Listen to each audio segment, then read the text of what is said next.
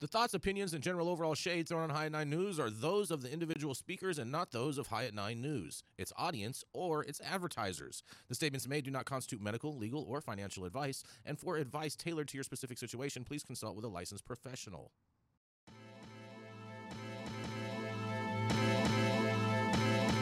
Welcome to the at Nine News Hour, where you will hear from cannabis industry experts and professionals from around the country talk about important topics while shining light on global issues and discussing cannabis as it relates to politics, regulation and reform, data and technology, science, research and medicine, family and parenting, art, celebrities and entertainment, fitness, sports, mental health and wellness, and plant based medicines and entheogenics.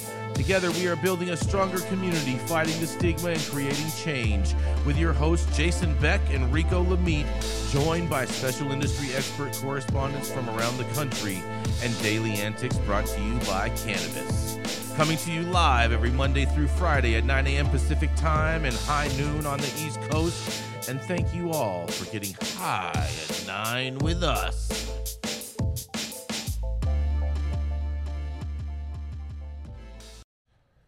Oh, mm-hmm. yeah. Good morning, everybody. Hope you all are having an amazing day. It is finally, finally hump day, you guys. That's right. It's Wednesday, December 13th. And today is the National Guard's birthday. It's also National Violin Day for all those friends out there that love to play the world's smallest violin. It's National Cocoa Day. I'm not sure why they didn't put the hot in front of it. And it's also National Day of the Horse. And Rico, your favorite, it's Pick a Pathologist Day. Well, what, what, what, why's that my, my why's it gotta be my favorite? Sounds like it should be your favorite, bro. Yeah, yes, you're choosing that path pathologist. Yes, that's I mean, right. Weird. A proctologist. Oh, that's right. It's better than a proctologist, Dale. You're so right about that. And thank you for joining us and getting high at nine with us. It's also high noon on the East Coast. And please remember to like, share, and subscribe to us on all social media platforms. You look down below to see where we live on the internet. And we are live every Monday through Friday on YouTube. And now we're also streaming on Rumble, Twitch, Twitter, and Facebook. So welcome to anyone joining us from any one of those audiences. But kicking it off today, first we have the dope dad himself, Mr. Rico Lamitte, the Quasimodo caretaker, and the person who loves to recuse himself when it is necessary. That's right, it is the dope dad himself, Mr. Rico Lamitte. Yeah, Jason. Yeah, Jason. I, I, I do have to uh, recuse myself from certain conversations because, um, you know what? I can't get caught dry snitching mm-hmm. on nobody. But um, that being said, Speaking of dry snitching, the um, we're going to talk about Arizona this morning, where dope dads and marijuana mamas in the great state of Arizona can rest a little bit easier this morning. You know why? Because the Arizona Department of Child Safety had a recent announcement and they said that they'll soon end its practice of investing reports, uh, excuse me, investigating reports of cannabis exposure in newborns, um, as long as there are no other allegations of, chi- of risk to the child. The shift in policy is scheduled for next month and comes in the wake of a state court of appeals ruling that found Arizona's medical cannabis law protects such use because the patient is under a doctor's care. The state of uh, the state supreme court declined to review that decision, effectively making the appeals ruling the new legal standard. Let's give it up for uh, Arizona parents responsibly consuming and still taking care of their families. How about a round of applause, applause for that? A round of applause. There we go. Yes. A huge load off of all their backs moving forward. And Catherine Patak, the uh, general counsel for the state's child welfare agency, DCS, says that the organization believes under Rigel, uh, we will have we, we do not have the authority to investigate prenatal exposure. The Rigel she was referring to was a case involving a pregnant woman who's uh, who was using med- uh, medicinal cannabis to ease the effects of hypermesis, hypermesis uh, gra- gravidarum, a condition that causes severe nausea and vomiting during pregnancy. Lindsay Rigel, a former DCS worker herself, was told in her hospital bed after delivery that her infant son had tested positive for THC and that the case would be opened against her. She didn't lose custody of the child, but DCS told her that she'd be placed on the Arizona Central Registry, a list identifying people deemed as a threat to vulnerable populations, including children and elderly. Per the article, placement on the registry lasts 25 years and it can limit employment options. Rigel fought the listing, and more than three years after the son's birth, she won. Tack said, given the court ruling, the agency under new Governor Katie Hobbs was obliged to follow the law. She also said the agency gets between 350 and 400 reports of substance exposed newborns every month, and about 60% of those involve marijuana. Very few of those reports result in the child actually being removed from its home, but um, it's, uh, it's still about 4% uh, that are, that have been moved uh, because of uh, marijuana exposure. So, as a dope dad myself, and quite frankly, the dopest dad on the street, period, it's good to see more states moving towards protecting parents from abuse allegations tied to cannabis consumption. Uh, I was take. Um, I wish it would. Uh, they would have taken a step further to include all consumers and not just uh, those with a medical card, um, like the state of California has recently, um, um last year. Uh, but it is at least a step in the right direction. I'm Rico Lamitte, the d- d- d- dopest dad in the street for High Nine News. Getting things started on a high note today. Uh, what's the rest of the team think about this one? Man, this damn is, time. Yeah, this is great You news. know I love this. this might be the only Bravo. time that I've been able to witness that Katie Hobbs has followed the law. Bravo. Listen, it was absolutely ridiculous that they were putting people on a pedophile list because they were because they consumed Right. cannabis. Yeah. Are you kidding me right now? It's That is crazy. such a a, a misrepresentation and a waste of resources that I mean I applaud I applaud AZ on this. Way to go. Way to really step up and make it to where people uh, aren't dealing with these kind of issues anymore. I, and I agree with you Rico. I think it has to go a step further and be not just medicinal. It should be any cannabis use because we don't know how the cannabis was consumed. It could have been consumed Right.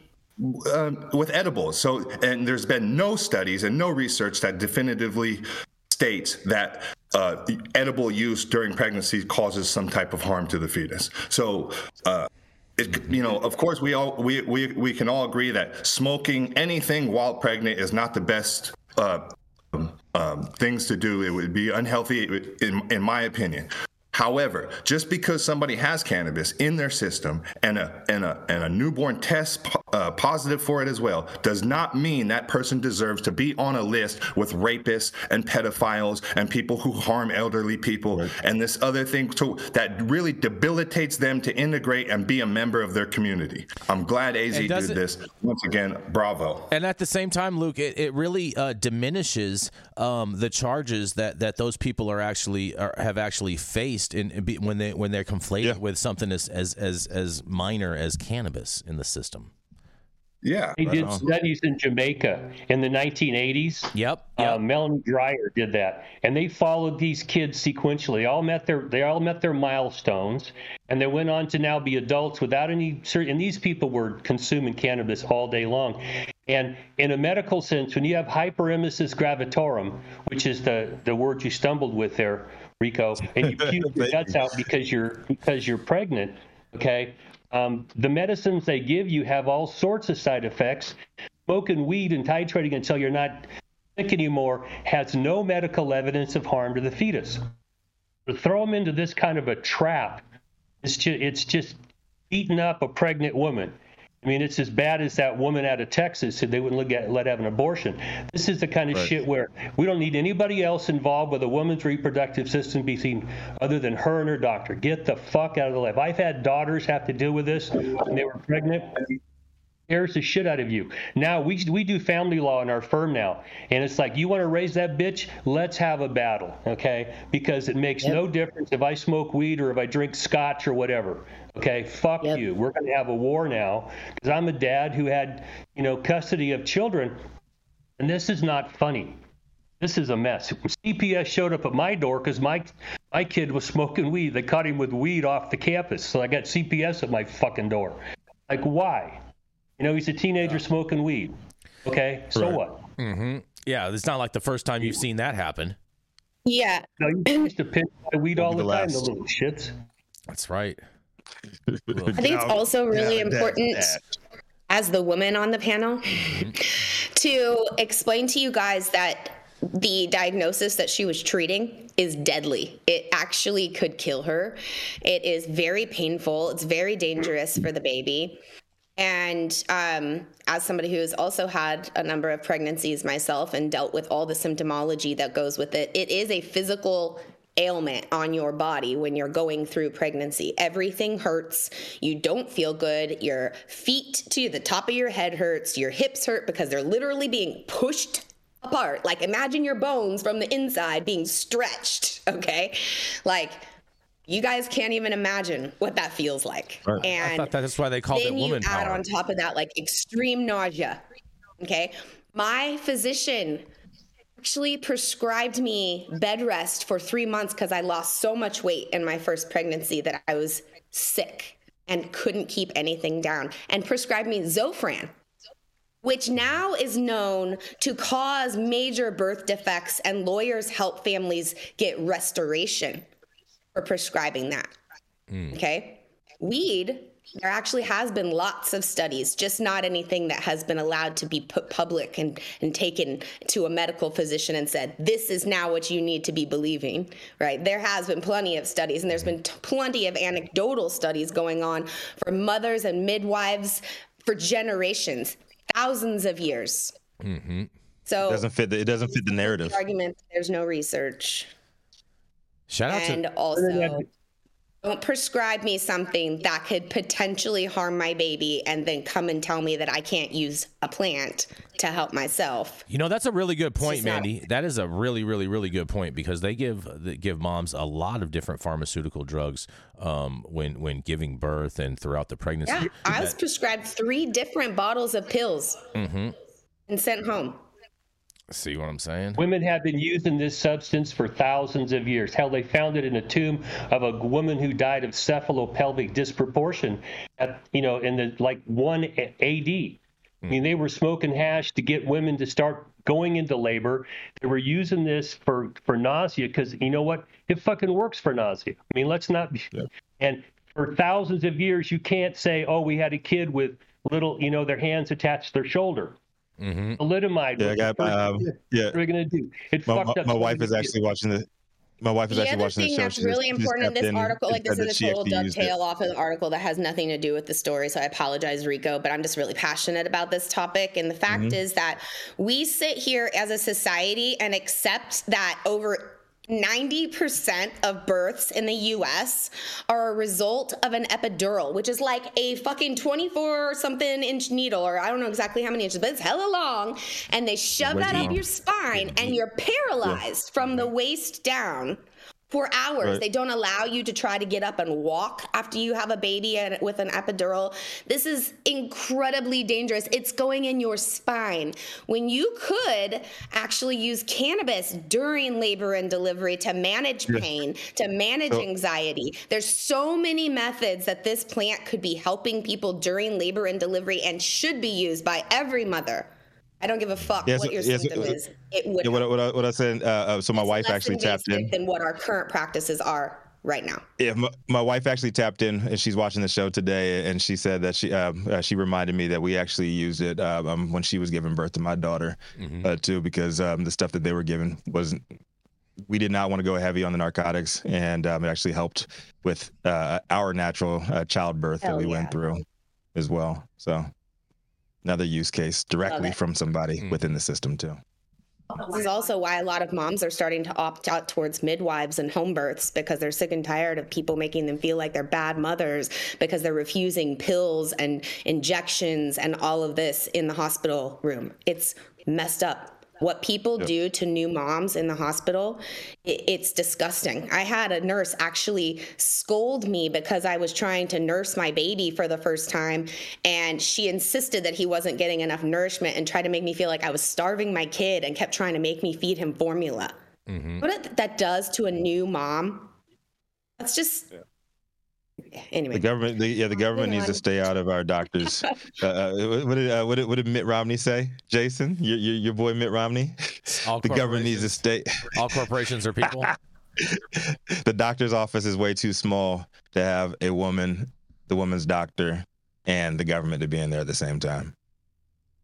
I, yeah, no, I'm not I, mad I, at that. I'm, I'm, not mad at that. What, what, what's the matter with that saying, Rico? I was I was quoting it. Yeah, it's your boy Mitt Romney. Okay. Was it? I didn't right, think nothing right. wrong with Mitt Romney. I didn't realize you know? Mitt Romney it's, was it's, my guy. He's kind of a rhino, but nonetheless. You know what I mean?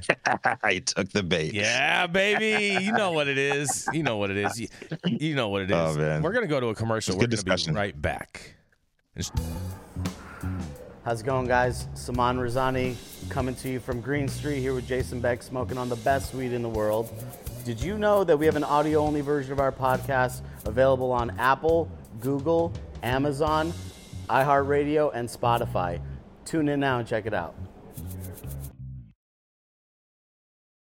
Make sure you wrap that gun before you insert it, right? Yes, Luke? yes. That's right. shout, shout out to all the MILFs on the shelf. MILFs on the shelf. Yeah, MILFs on the shelf. Get your high at nine MILF on the shelf. Yeah, new new product oh coming out from High at Nine News. Check out it on the website. You guys, you guys, you guys know how to make me smile. coming up next. coming up next, that's a stocking stuffer if I've ever heard one. I see what you he is the he is the industry's longest continuously operating retailer known for smoking the best weed in the world. Every time you see him, you know who he's uh, checking his mm. phone for. That's right the boss, Donald Trump, the boss, all, Donald Trump, and all the advancements on his indictments. Coming to the stage, you know who it is, Jason Beck. Oh yeah, you know. Rico. Mitt Romney. Just Mitt Romney. Uh, Mitt Romney is not a master of the mugshot, just so you know, Rico, just for the record. Okay.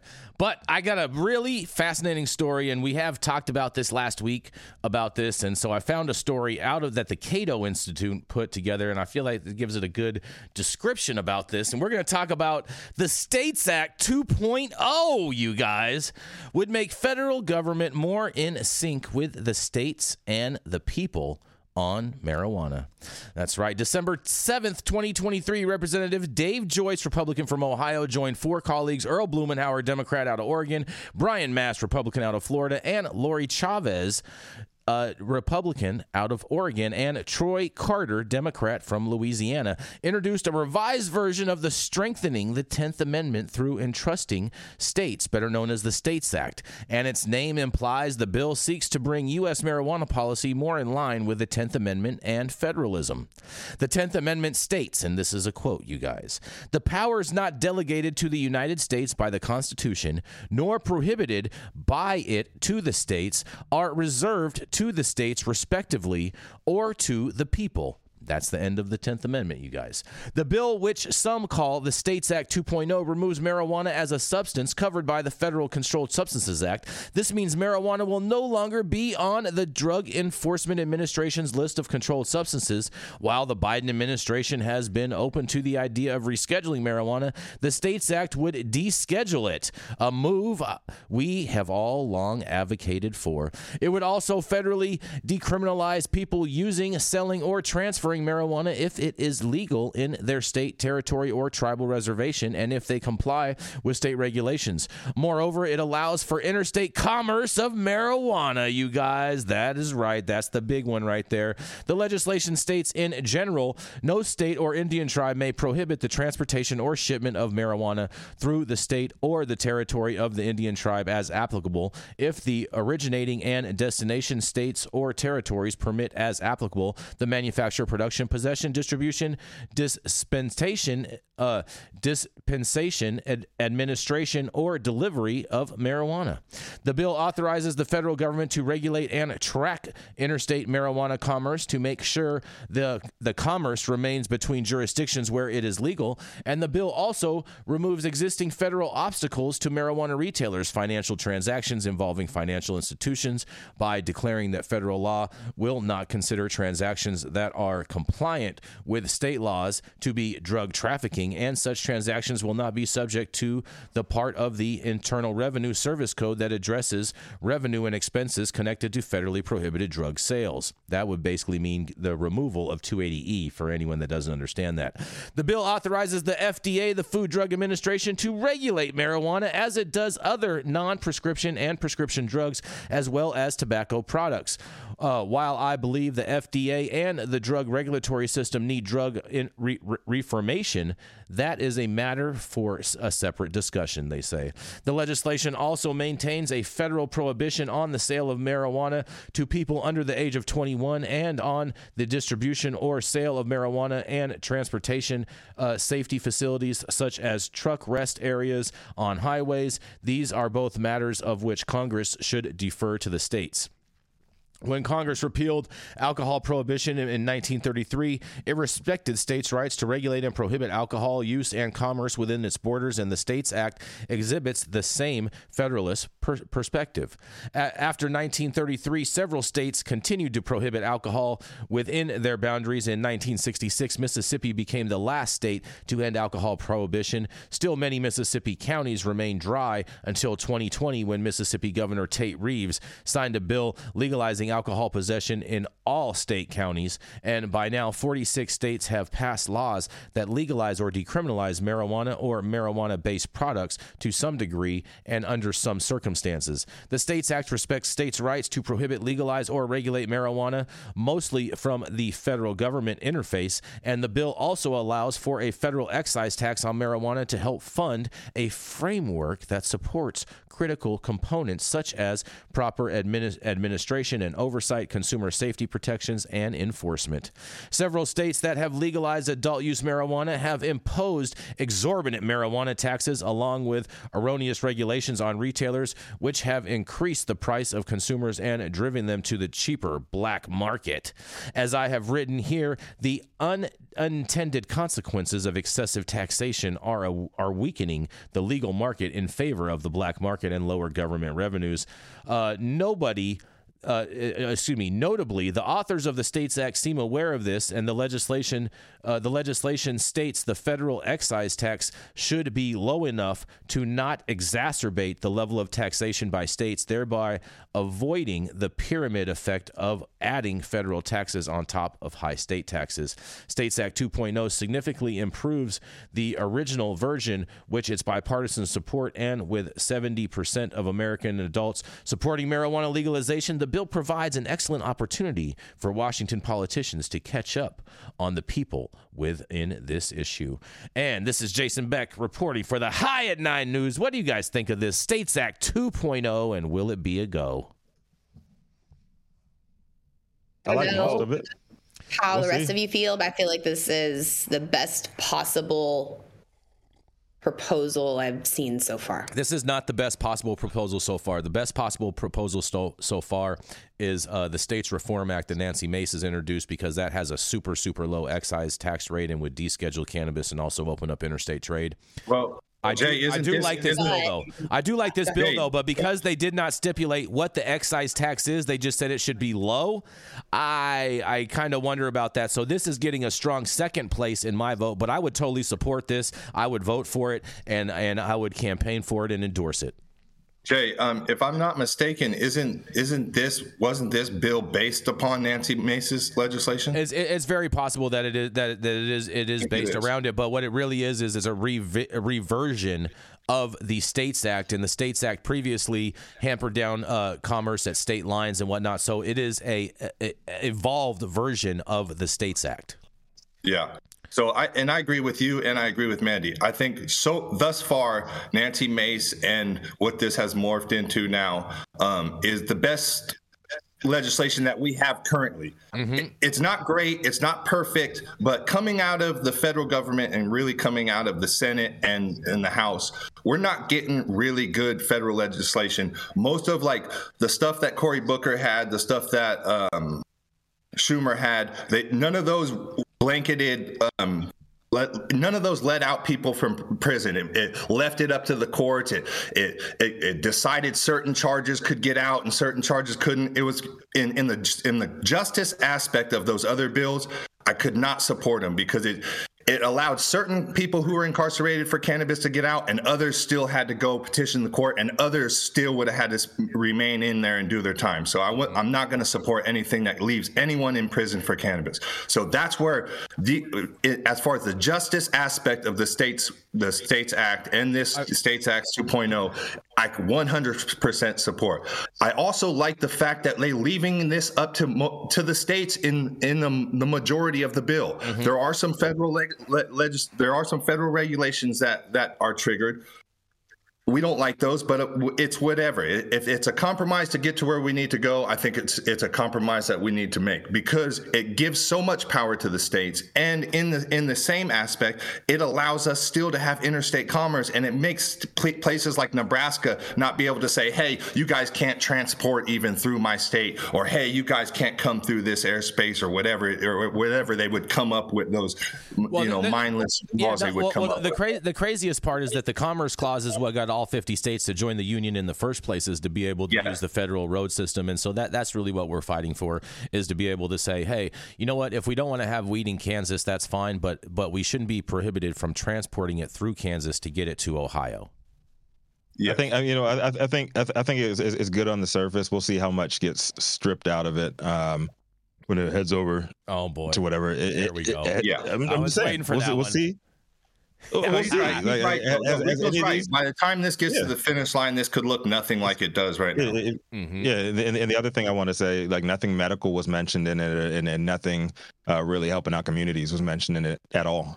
So um, just yeah, well, just just remember I, that.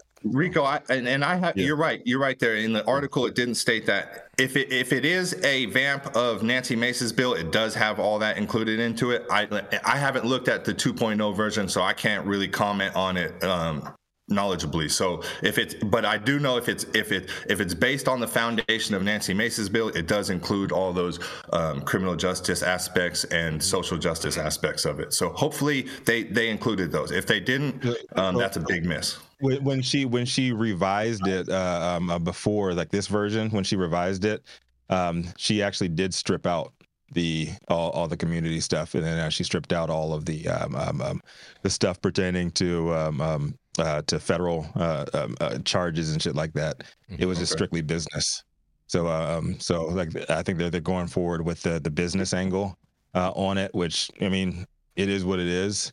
Um, and this is the best piece of legislation I've seen. And um, if you have like shout out to was it uh, Lori, whatever her name is, uh, the one Republican that's co-signing on this one. What are you uh, talking brave about? enough to this co-sign? Is Dave, this is Dave Joyce's bill. He's a Republican from Ohio. No, there's a Republican. There's a Republican on it too. Yeah, well, yeah Dave Lori, Joyce. Dave Lori Joyce. Is, Dave Joyce is a Republican. Hold on, hold on. Easy. It, it, Brian Mast, Brian yep, Mast, Brian Mast, and uh, and and uh, Lori Chavez de, uh, DeRemer. Uh, shout out to the to the Republicans actually co-signing yeah. a. She's a Republican uh, from a, Oregon. A bill She's Republican. Yeah, that's what I'm saying. In, yeah. in, the House, in the House, like actually getting Republicans yeah. to co-sign something with the Democrats is, is yeah. absolutely unheard of. So shout out to 100%, them. 100%, Rico. 100%. Yeah. Without a doubt. See, I'm, I'm, trying to give you people a throw you people a bone. It's about Jason, time. Adam, Adam, Adam, can we get an elephant, please? Can we get an elephant?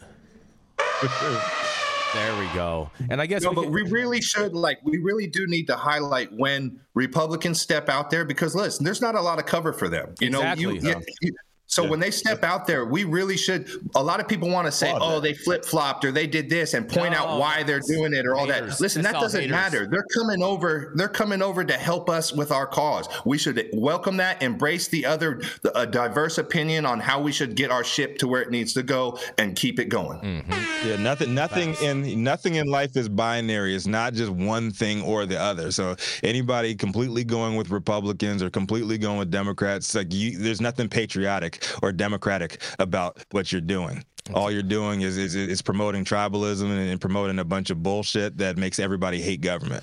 Tell that. So, uh, we need to get with it. We need have, we need more compromise from the top down, straight up. Tell that binary comment to the to the Biden uh, Biden administration. But uh, don't start. Oh my God. Nonetheless, nonetheless, nonetheless, we're gonna keep it moving right on into attorney at law, Mr. Dale Schafer. He's the founder of Armada Law Practice, and at one point in time, he did some time for a cannabis crime. That's right. It is Mr. Dale Schafer. Uh, good morning, everybody. Um, I'm a crusty old fart. Luke and I understand the time inside and what that does to you, and how happy we are to see that someone's pulling their head out of their ass in Washington and trying to fix this problem. Uh, anyway, my story today comes out of J.D. Supra, their cannabis and the law section, and the headline is Cannabis Brands Beware. Branding, white labeling in New York requires application submittal by December 18th, 2023. And John Scheuer um, interviewed a guy named John Kagia, who's the policy director of the Office of Cannabis Management, or whatever the, the acronym means in New York, um, about this uh, particular issue. And it, it seems that uh, they've been flooded with brands from out of state. Shock, shock. The trap always wins, you know.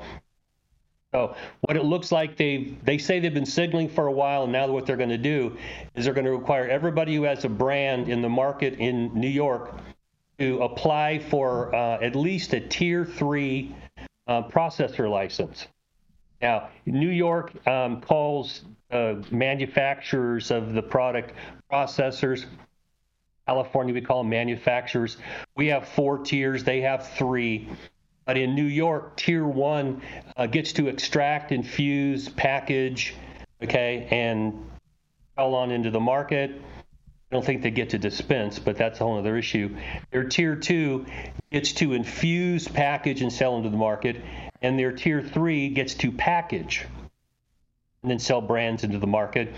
And what New York has done is they changed their, it looks like they changed their enabling statutes here to require that anybody who's going to have a brand on a shelf in a legal store in New York is going to have to have that brand um, have a tier three at a minimum processor license. Now, I think what they're recognizing is that uh, the brands are going to dump the market. And if you try to get them into these legal shelves, um, what we've traditionally done is just white label. Someone can come in, hey, I've got a brand that I own, I want to white label it. They never have to be checked out by the market. I mean, not market, but by by the people who issue these permits and these licenses. So what we found here in California is there's a lot of people that are doing this that if you were to scratch and sniff, they would never qualify to be able to get one of these licenses. What looks like what New York's trying to do is to force people to walk through the um, metal detector and figure out okay, are you guys somebody we don't want to have involved in this market that's selling these brands? That opens up lots of cans of worms, but it seems that New York is beginning to understand that if you don't at least look for the way that these brands are getting into the marketplace and see what you can do to try and, uh, I guess, controls the right word, that this continues to be out of control. This only addresses the legal market doesn't have anything, as far as I can tell, directed towards the trap market. I think that's going to continue to be an issue for them because the trap's going to be able to sell these brands manufactured in California or whatever cheaper in their trap shops than these legal stores are going to be able to sell these branded products that jump through all the hoops in their store. So the unintended consequences are going to continue the trap going. It looks like they're trying to, it's playing whack a mole, or uh, what I call squeezing a balloon. You squeeze it one place, it pops out someplace else. Oh, I don't know if I'm going to applaud this, but they're recognizing that there are there are con- control checkpoints in the market. But when you go in there and put up a barrier to the entry into the legal market, it just it fans the flames of the trap. So I don't know if I want to applaud this. It's just something that's actually happening. Be warned if you don't have these applications in by the 18th, which what is that this weekend?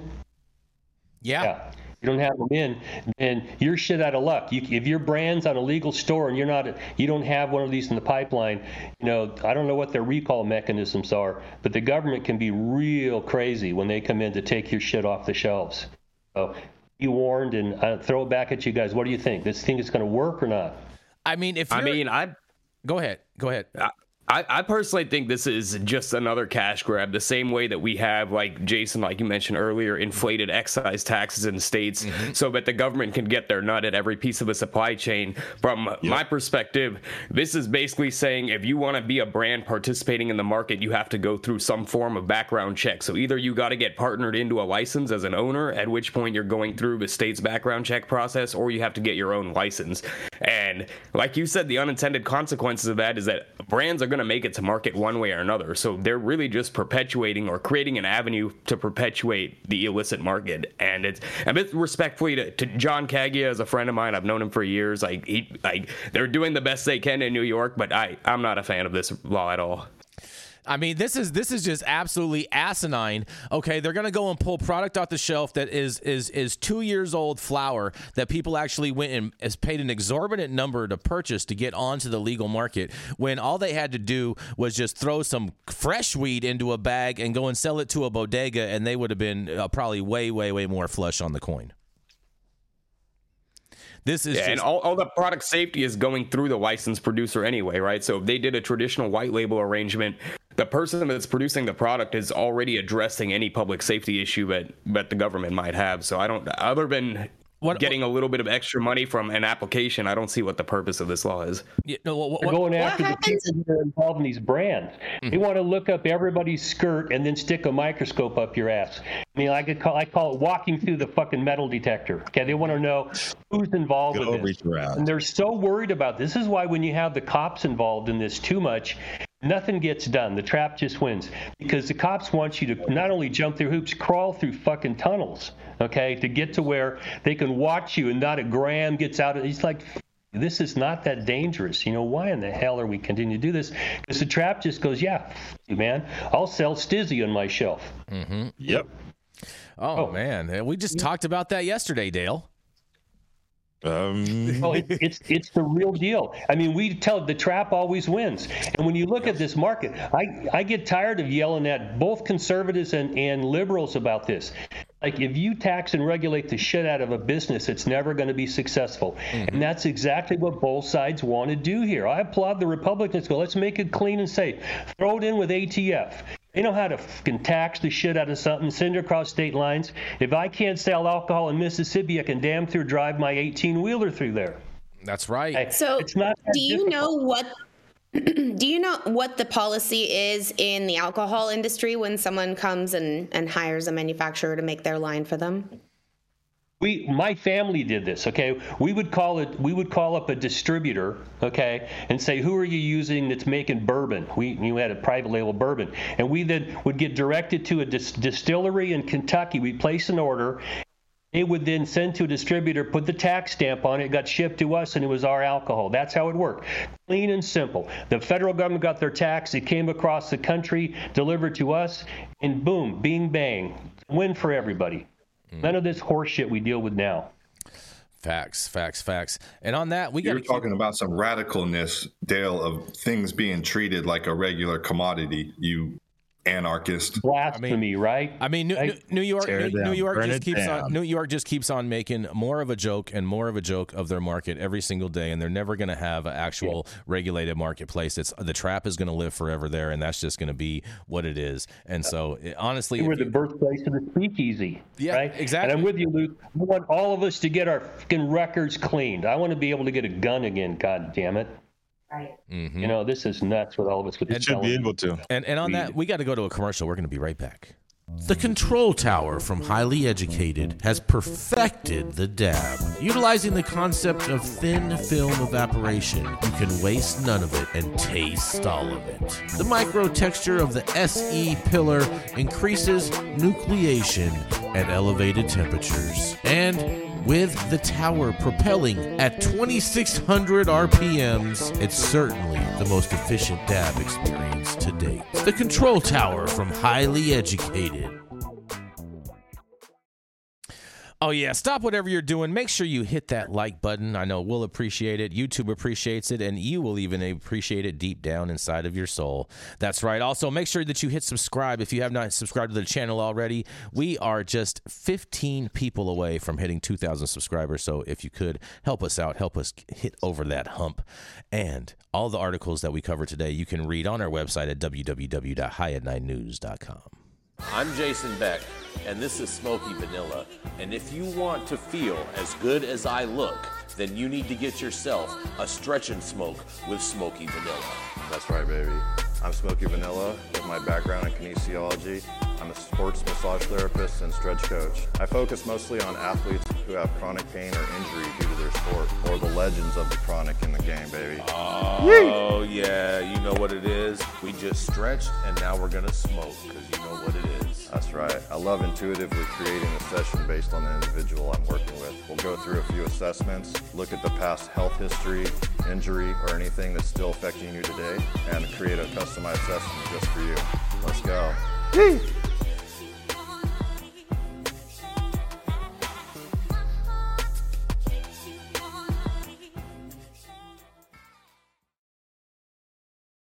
They're arresting those people for buying from a smoke shop.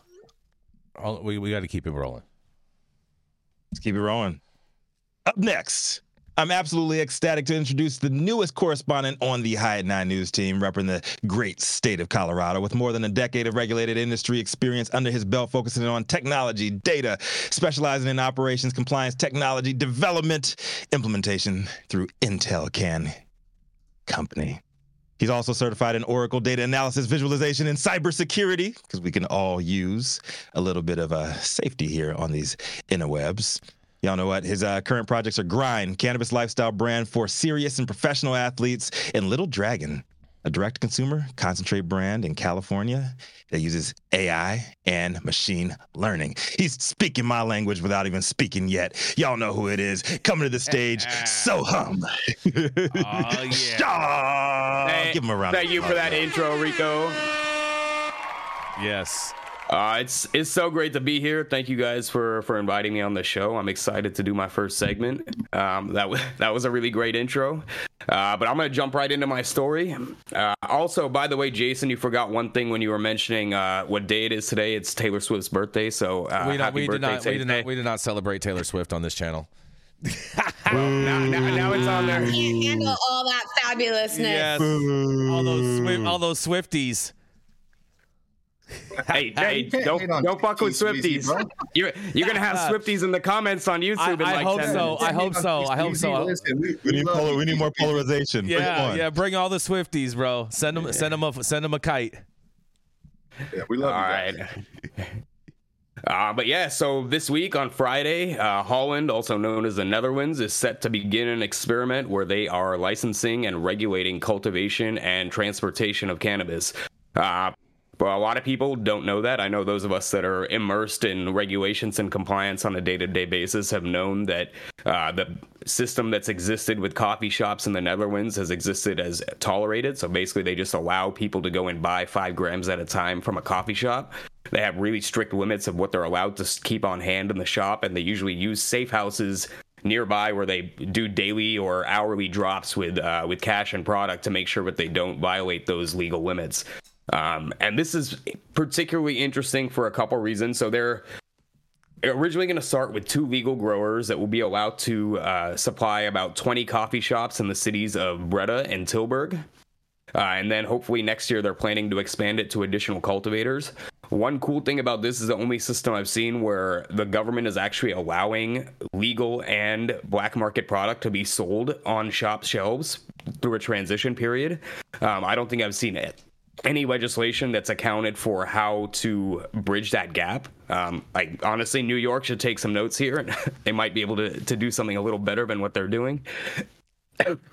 Um, another, you know, one other interesting part of this is it seems like they've done a, a full 180 from what their approach was to cannabis, you know, in the past 10 or 15 years.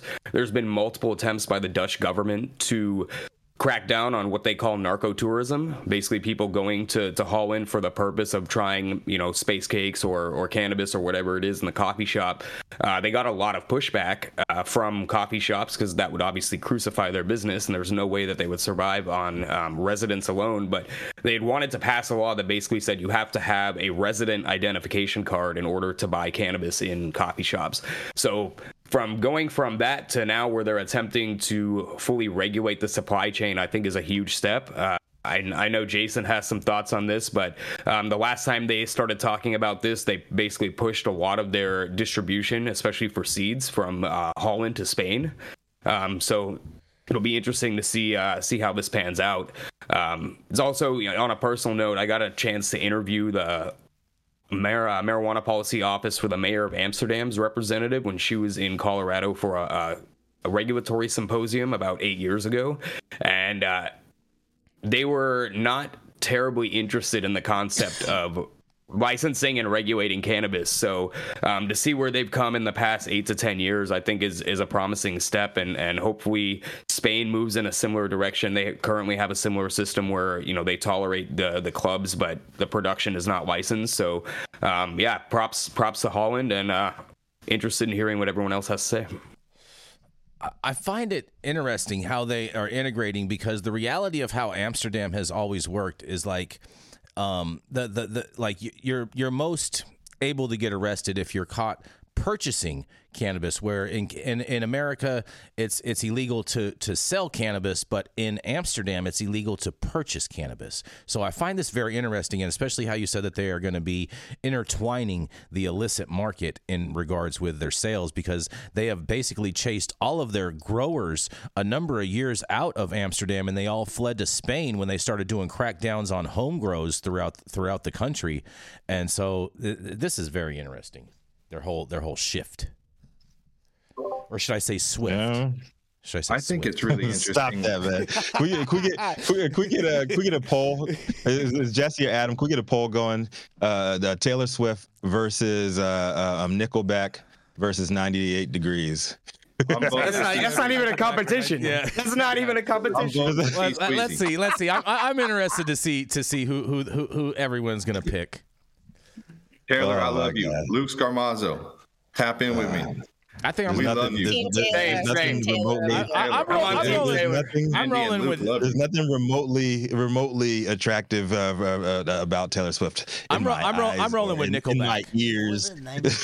98 degrees. Back on back on Nickelback. back on track, guys. Back on track. Sohum actually made a really good point too here about New York should take a, a note a page out of this book. Is how do we get the, people that are in the traditional market that want to be in the traditional market and survive in the traditional market? Like where is the bridge and the transition period and what do those things look like? And i think like that's the easiest thing. Like that's i, I don't know why i didn't think of that before. Like hey just make it like a, a like a moratorium period where it, anything can be on the shelf tested of course but anything can be on the shelf whether it's whatever it is. And then uh, after a certain amount of time they have to go through whatever kind of thing you want them to go through whatever kind of process you want them to go through. That's kind of like interesting. I don't know if that would work. I'm not saying it would work. I'm just saying it's an interesting thing that maybe some other people should try to put or apply in in the states. Who knows? It might work. But, it, but because, if nothing else at least they've taken the time to think about it and yeah, like address yeah. the, the issue. i'm not saying the solution is perfect, but nor would it be, nor has it been anywhere else that we've seen cannabis regulation rolled out. But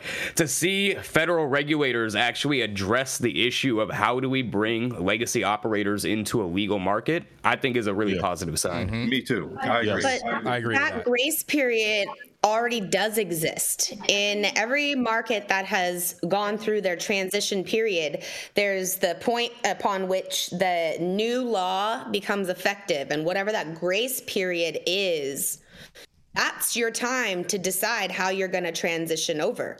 Many people just said, fuck that, I'm not doing it. Mm-hmm. Yeah, so and, uh, it, that existed. It existed, and, and, and also it, the same thing and not that it worked well in every community but it did exist to some extent where there's an opportunity for the community to give feedback mm-hmm. yeah and I, I was, that's required uh, so the, the, the pro- those periods do pro- exist whether folks are paying attention enough and taking advantage of those opportunities is a different story I, yeah, I disagree. The problem that I've that I've that, that, the problem that I've this sense is they always do that just because it's a check of the box. Like we have to open up community feedback for this many days, or or pre or uh, in a meeting this many or this this amount of time. And that's just a check off. They don't really consider yeah. what the community has to say in a lot of instances, in a lot of city, in a lot of local government situations. And we dealt with that tremendously in the 215 era when we would go to these city hall meetings and it would be mm-hmm. a tremendous outpouring of people hundreds of hundreds of people would speak in favor one or two would speak in opposition and the city council would go completely opposite mm-hmm. so those, I, would like yeah I would, hold on. I, I, I, would like to say i would like to say I, observing this i don't think they become really effective in that sense um, I was observing the mean, developments from, from state to state, like over the years here in California firsthand. Effective out, leaders out, out who New York. listening to the community yeah. and not writing yeah, an agenda. Out, in New York. let, let, let, Rico go for a second. Let Rico go for a second. Hold on, hold on. There is a grace period. There has been And observing from, from New York, this was going to be California in 2018 on January 1st of 2018. We knew for almost two years, or at least a year and a half, that it was coming.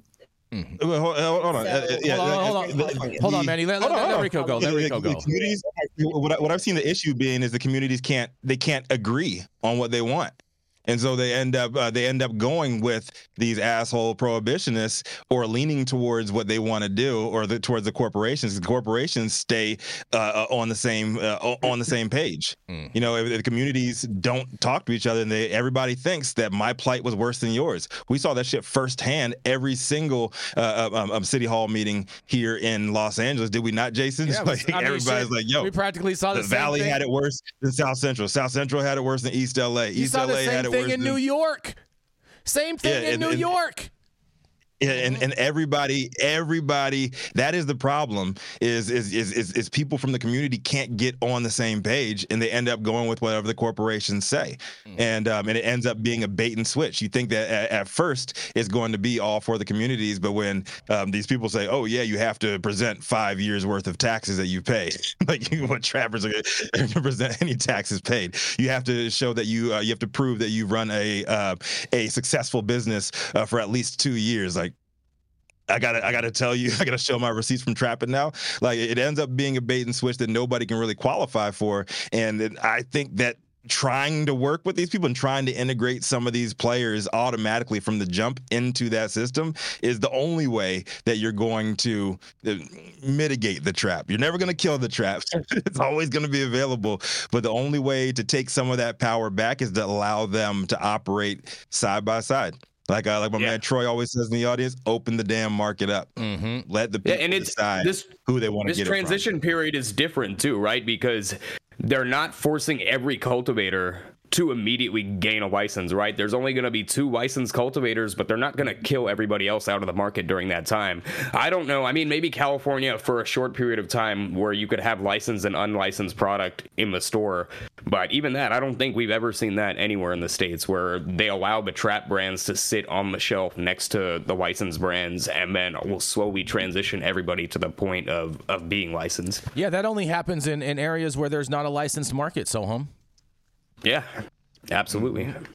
And I can't, I can't, wait to see. I can't wait to see like all these uh these big box licensed brands starting to rip off uh, the labels of the trap. starting oh, ripping off. That would be that would be that would be a good one. That would be that that would be that would be the ultimate troll. That would. You that mean would, you mean yeah. corporations appropriating a culture? Oh boy!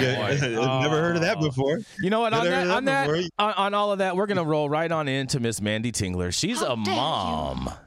She's a mom. She's an edibles judge for the Emerald Cup, and she is here to show you how being a cannabis executive and motherhood can all go hand in hand. That's right, is none other than Miss Manndie Tingler. Thank you, thank you, thank you. Good morning, everybody. Happy Wednesday. And today I am bringing you some really good cannabis news. It's a short story, but a good one that'll leave you feeling warm and fuzzy about what we're doing in our industry.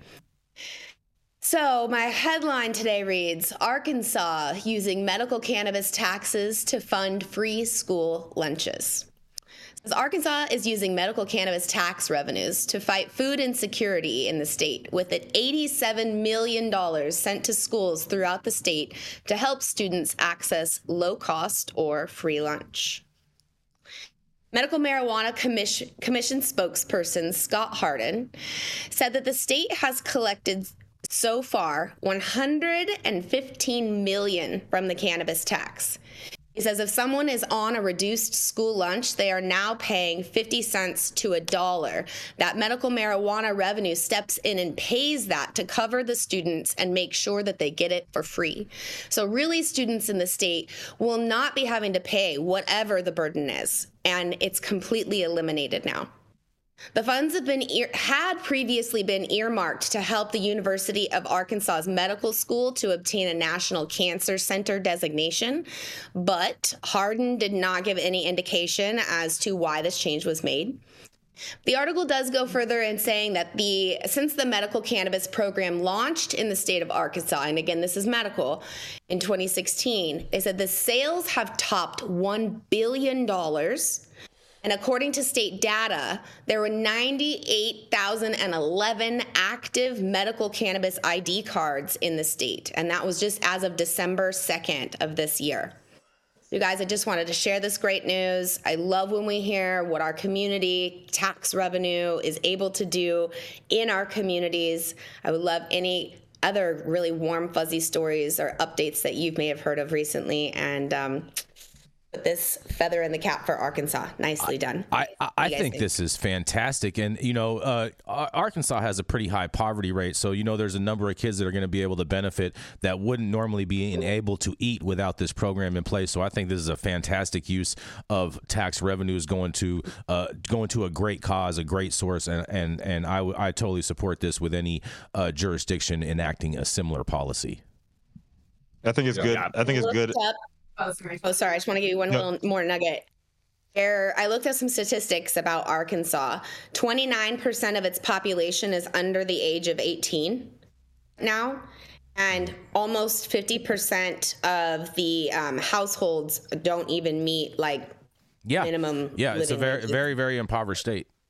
Yeah, on, on one on one hand, I, I do think it's good. It's a good program and everything. On the other hand, I'm like, if you're eating the school lunch, school breakfast, you shouldn't have to pay for it. Mm-hmm. Period. I, th- I, think I think kids should yeah. have the option. You know, a school lunch and school breakfast is trash, anyways. Uh, they yeah. shouldn't have to pay. For, it. but now that it's paid for, with weed money, they're probably going to get better food, Rico.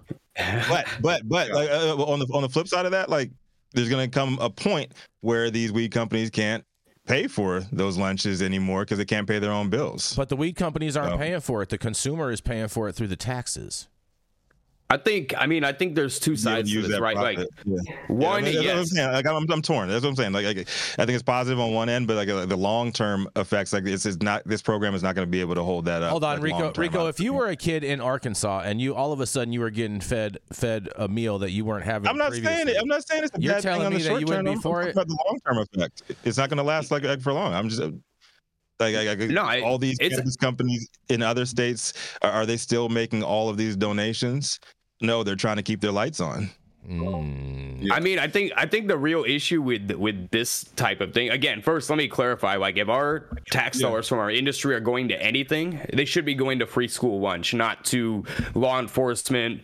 Even yeah. the amount of money that's given to yeah rehab, regulation, all that stuff. Like, this is a great use of tax proceeds. But I think there's two issues with it. The one and main one is that stories like this become a poster child for legalizing for the purpose of generating tax revenue. And I think when that happens, that's very dangerous because now you have exorbitant tax rates, excise taxes at the state or the county level, and that's what's going to perpetuate the the legacy market. So again, I kind of like with what Rico said, like if they're exclusively funding their free lunch program with cannabis tax dollars, like I don't know how sustainable that is. The prices eventually over time with economies of scale and legalization are going to fall. So yeah, but once, the once, they're, once they're once they're doing it Sohum, they're going to end up having to to to fill that because that's going to look really bad to, to to their voter base if they cancel that program in lieu of others. We'll find another reason. There's, there's always some other guys, reason. I think you guys agree. I think Rico makes a, a, a, solid point on that. But but this is this is I think what, what we're missing is these lunch programs are being paid for by taxpayers no matter what whether the cannabis tax funds them or not, right? So now, because we are using the cannabis tax to do it, we get to kind of trumpet that and highlight that in in like what Sohum said in the sense of um, in the sense of like being able to show this and say, hey, look, this generates tax dollars. I think that's actually a beneficial thing in the sense of now we bring over some conservatives and some fiscal conservatives that can say, hey, look, wow, this actually generates some money here. And maybe that's something that we should look into, or maybe that's something that's feasible. Now, what has to happen after that is really high taxes that can't be sustained now those conversations can be opened. Like okay now that we're using these things for certain for certain earmarks let's make them so that they can be sustainable. Let's not make it a one-time buy. Let's look at the longevity of this of this tax coffer and be able to sustain these meals off of a cannabis tax for x amount of years going forward yeah, and, just real quick, uh, the, the biggest the biggest uh, economy economic booster in Arkansas is uh, is the agriculture uh, industry, and you have a bunch of major corporations out there too.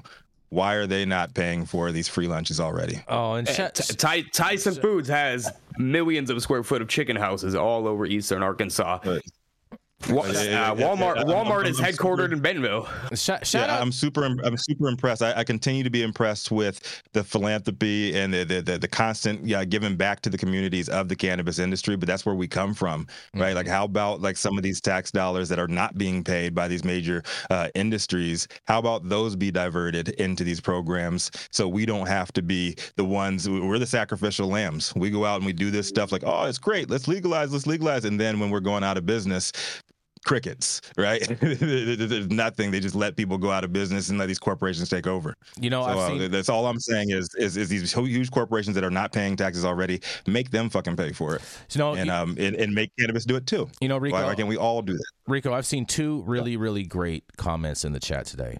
One of them from from Dr. Mark Chaldone, who said that uh, Swifties smoke mids. And the second Yes, one, and the second one is from uh, from Justin Benson, who says that they should be spending the money on birth control. Damn, son. yeah. I don't think I don't think birth control is legal in Arkansas. Oh man, we got to roll the Luke. Let's do it, my man. You got Luke intro? Luke. Is that on me? Oh, Luke had to dip. So up No, next- Luke had to dip. Hey, Luke had to dip. Unfortunately, had- Luke had had to leave right at 10. no worries. Okay. Uh, So, um, you you, you want to uh, you want to paraphrase uh, Luke's story? Are we gonna go to uh, Luke's story tomorrow? Roll it over. Let's see. Let me see if I can. Yeah, I think we have to roll it over. Yeah, we might just roll this roll this over. Let's roll it over. Let's close it out. All right, y'all. Sorry about that, No man. worries. Luke, we love you. We love you, dope daddy. And um, that being said, we are at the top But of the but hour, you can everybody. read Thank you all for it on highat9news.com. Yes, you can. Check it out. So, um, the more you know. Thank you all for joining us for yet another episode of High at Nine News. You can catch us live weekdays, 9 a.m. Pacific, high noon on the East Coast. Big shout out to our super fans showing love, getting their comments posted live on the big screen. To our live audience and online supporters catching us across all media platforms, tuning in each day to the headlines of chaos, also known as the developing cannabis industry. To our vetted correspondent team tuning in from all over. Big ups, big ups, big round of applause to our new guy, Sohum Shaw, please. Welcome to the team, my brother. Thank you, thank you. Our vetted, our vetted correspondent team tuning in from all over, bringing us a much needed variety of perspective, your respected opinions to the table as well. To our production team, Cloud Media Partners, my man Adam holding things down. Does he have the sunglasses on today? Please me He does. He does. The coolest. He's the coolest cat behind You the should see I his new haircut. It, oh, I'm gonna, I gotta see this. Is it, is it feathered on the sides? He's feathered. He's feathered. He's feathered. Stop the cat. As always, Cannabis Sativa L, the reason we sh- show up to read these stories every single day. Thank you, Boo. It has been Wednesday, December 13th, 2023. The show is over, and you've all been blessed with the top industry headlines. Hope it was enough for you to put in your pipe and smoke at least until tomorrow. So, um, new guy, you got the outro today, man. What you got? Some positive messaging for these people to take into their hump day.